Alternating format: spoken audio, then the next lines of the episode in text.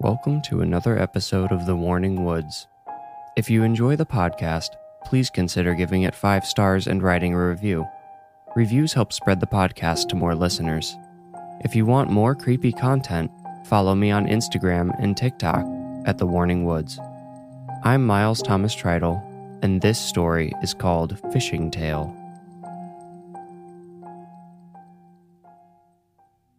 Here is how this is going to go. I'm going to tell you a story, and you aren't going to believe it. That's the way of fishing tales, ghost stories, alien encounters, and the like. These are all the kinds of stories that tend to write themselves when the teller is alone. They're the types of stories that, if they are true, could mean we know very little about the wide world around us. Maybe that's why people are so quick to dismiss them. There are 2 reasons I think people tend to disbelieve the kind of tale I'm about to tell you. I'm getting to it, trust me. I just alluded to the first. We want to think we know all there is to know about the world. What we don't know, we would like to believe someone in a lab coat or a stuffy Harvard office does know. The second issue with believing supernatural encounters is that they always seem to happen to people like me. I'm not ignorant to the way I'm perceived by those who brush against me in life. I'm a weathered and scarred, crusty old seaman, it's true. The type that feels more at home on the water than the land. I rarely come off the boat smelling better than a gutted fish. I seldom have time for a shower before I have to stop by the stores before they close for the night. I try to clean myself up before shuffling into the shanty, the local dive. But sometimes I need the bitterness of a dark beer to wash out the taste of salty defeat after a long day of empty nets. Nobody worth mentioning, is apt to trust the dirty, smelly old man at the bar when he starts spinning yarns. I could tell them George Washington was the first president of the United States and they would scoff at me. "Sure, old man," they say. So why do I bring all this up? As I mentioned, I am not ignorant about the way people see me. I know how I seem, and, in truth, I also would have trouble trusting someone like me. Well, trust me or don't, here comes a fishing tale. Or maybe it's a ghost story. I guess it could be an alien encounter. Perhaps it's all 3. As you may well know, it's been a stormy season out here in North Carolina. The sky has been gray most days. My ears have started filtering out the rolling thunder, it's been so constant. The choppy waves that come with such weather don't bother me. In fact, I welcome them. Rough seas keep the amateurs and the faint at heart off the water and leave more room for me. The sky was nearly as black as night. The storm brewing over the water was beginning to make me nervous. My skin had that prickly feeling, the one you get when you find yourself somewhere you're not supposed to be. I could almost smell the coppery electrical charge in the air. Experience told me I didn't have long to get out of the water before it became dangerous. I was passing by an isolated cove that I had never seen another person go into. It's carved under a cliff and probably impossible to access by land. By sea, it's guarded by a jagged outcropping. I had never ventured too close to the cove because there was no way to tell how large those protruding rocks were under the surface. My little fishing boat is no Titanic. It wouldn't take much to send it to the bottom of the ocean, and me along with it.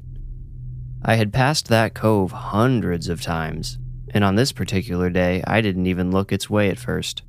As thunder rumbled on one side of my boat, a completely foreign sound met my ear on the other. It was a tone with a haunting musical quality. It had the fluty nature of a young choir boy, but was more complex than any human voice I'd ever heard. The note had distinct overtones. It almost sounded like someone singing an entire chord rather than singing a note. In a moment when the thunder quieted a little, I was able to pinpoint the source of the sound. It was echoing from the cove. I rotated my spotlight in that direction and started searching among the rocks for whoever was singing. Bear in mind, I was already quite afraid at this point. Like I said, no one would realistically have been able to access that cove. No one with a desire to live, that is. I've heard plenty of stories about pirate ghosts haunting the Carolina coast, but had never seen any myself. I was afraid that was about to change. I examined the cove for a few minutes and saw no one. My prickly skin was begging me to get back to the shore. But something in that harmonious voice kept me in place.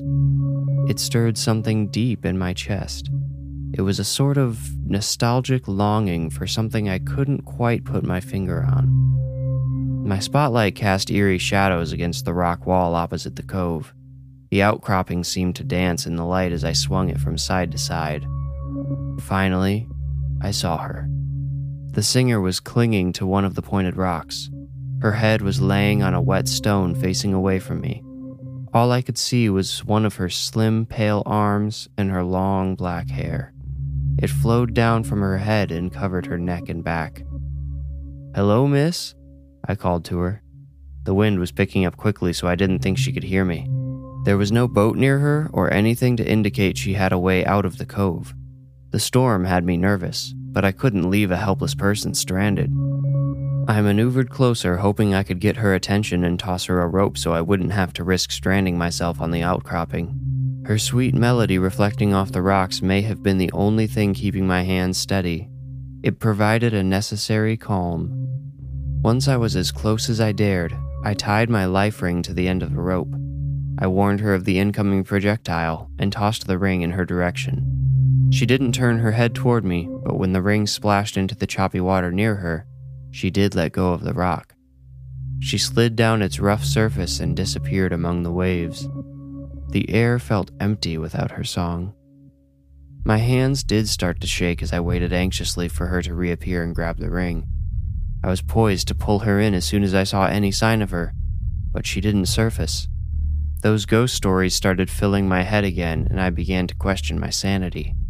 Was I seeing things? Was the slender woman a trick of the light?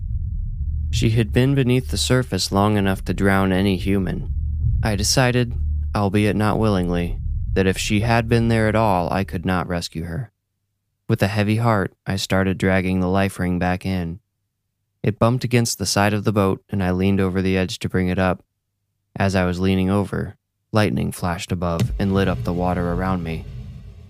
I'll never forget what I saw then, no matter how hard I try. I thought it was an oil spill at first. Patches of inky blackness surrounded my vessel. I twisted the spotlight down to the water and quickly determined the spots were not oil. They were hair. In the center of each mass of wavy hair was a mound that bobbed and fell with the rhythm of the waves. I abandoned the spotlight to get the motor going. Every time I looked back, the ring of heads had closed a little tighter around my boat. Over the crashing waves and thunder, I began to hear the haunting melody from before. This time, it came to me with a rich choral sound, the sound of a dozen voices singing in harmony. The song was so powerful it caused me to hesitate with the motor. I wanted to listen. I wanted to hear how it would end. I broke from my stupor when something thumped against the front of the boat. I looked up to see a pale gray arm stretched over the bow. One of the heads from the water came next, black hair spilling over the bow as the creature pulled itself up. I grabbed an oar and launched myself at the thing. I struck it one blow near the forehead. It snapped back and screeched a painful cry echoed by all of the creatures around me. I heard the thuds and pounding as more of them began to assault the boat. I hit the thing with the broad head of the oar and finally knocked it away. When I turned to deal with the next one, I saw one of their faces for the first time. It was smooth, almost scaly, and genderless. It had enormous reflective eyes like a deep-sea fish. Its nose, or lack thereof, also reminded me of a fish's. It was just two small slits between the eyes. There were no lips around its mouth, which was lined with tiny, needle-sharp teeth. The hideous creature had obviously evolved to disguise itself as a beautiful woman to lure in fools like me. The boat started to rock with the uneven weight of all of them trying to climb aboard. I couldn't fight them all off. Even the one I had managed to knock away was already trying to get back inside. All I could think to do was gun ahead full speed and pray that I reached a dock before they could reach me. Lord knows what they would have done if they could have dragged me into the water with them. One of the things was too close to the motor when I started it. The awful gurgling shriek it produced told me it was dead. I looked over my shoulder with morbid curiosity. As the thing clung to the stern with fleeting strength, its severed tail rode the wake behind it. Scales covered its entire surface. It ended in a long fin like a diver's flipper. I couldn't believe it. These things were mermaids. I suppose I should have guessed they were, but I was raised not to believe in folklore and fairy tales. The boat smashed against some violent waves as we sped along. The force knocked a few of the mermaids off the boat, but I was still running out of time. The handful that remained attached had pulled themselves up and were walking along the side of the boat with their hands. They were coming towards me, and I had nowhere to go. We were still minutes away from the dock. Any idiot could tell I wouldn't make it there before I got dragged down below the stormy waters. I grabbed the spotlight again and spun it towards the shore. I would have to make an emergency landing. I marked a spot along the rocky shoreline that would allow me to escape without having to jump in the water with the vicious creatures. It would be a rough landing, I knew, but I decided I'd rather lose my boat than my life. We cruised at full speed toward the land. The boat jumped along the waves, and I kept hoping those evil things would lose their grip, but they just kept coming. I could smell them. A putrid stench of decay emanated from them the way the beautiful song had earlier. I slowed only when we were about to strike the rocks. It pained me to hear them scraping along the bottom of the boat. I gunned that motor until the boat would move no more. Grabbing my oar, I charged. I ran across the boat as I swung wildly to keep the things from grabbing me. I heard their tails floundering in the shallow water. After jumping out of the boat onto shore, I looked back. They must have known they had lost, because they had already disappeared into the water. I don't know how far I had to walk back to town. 4 miles, maybe 5. About halfway there, the storm came down heavy, and I arrived home drenched and exhausted. My boat is still there, stranded among the rocks. At least, I assume it is. I've decided to take a break from the ocean. Now that I know what's in there, the water doesn't feel like home anymore. Whether you believe me or want to write this off as another old fisherman's tale is up to you. I'm not sure how to convince you one way or the other. Maybe you could come out on the water with me if I ever go back. Maybe you too can hear that haunting song.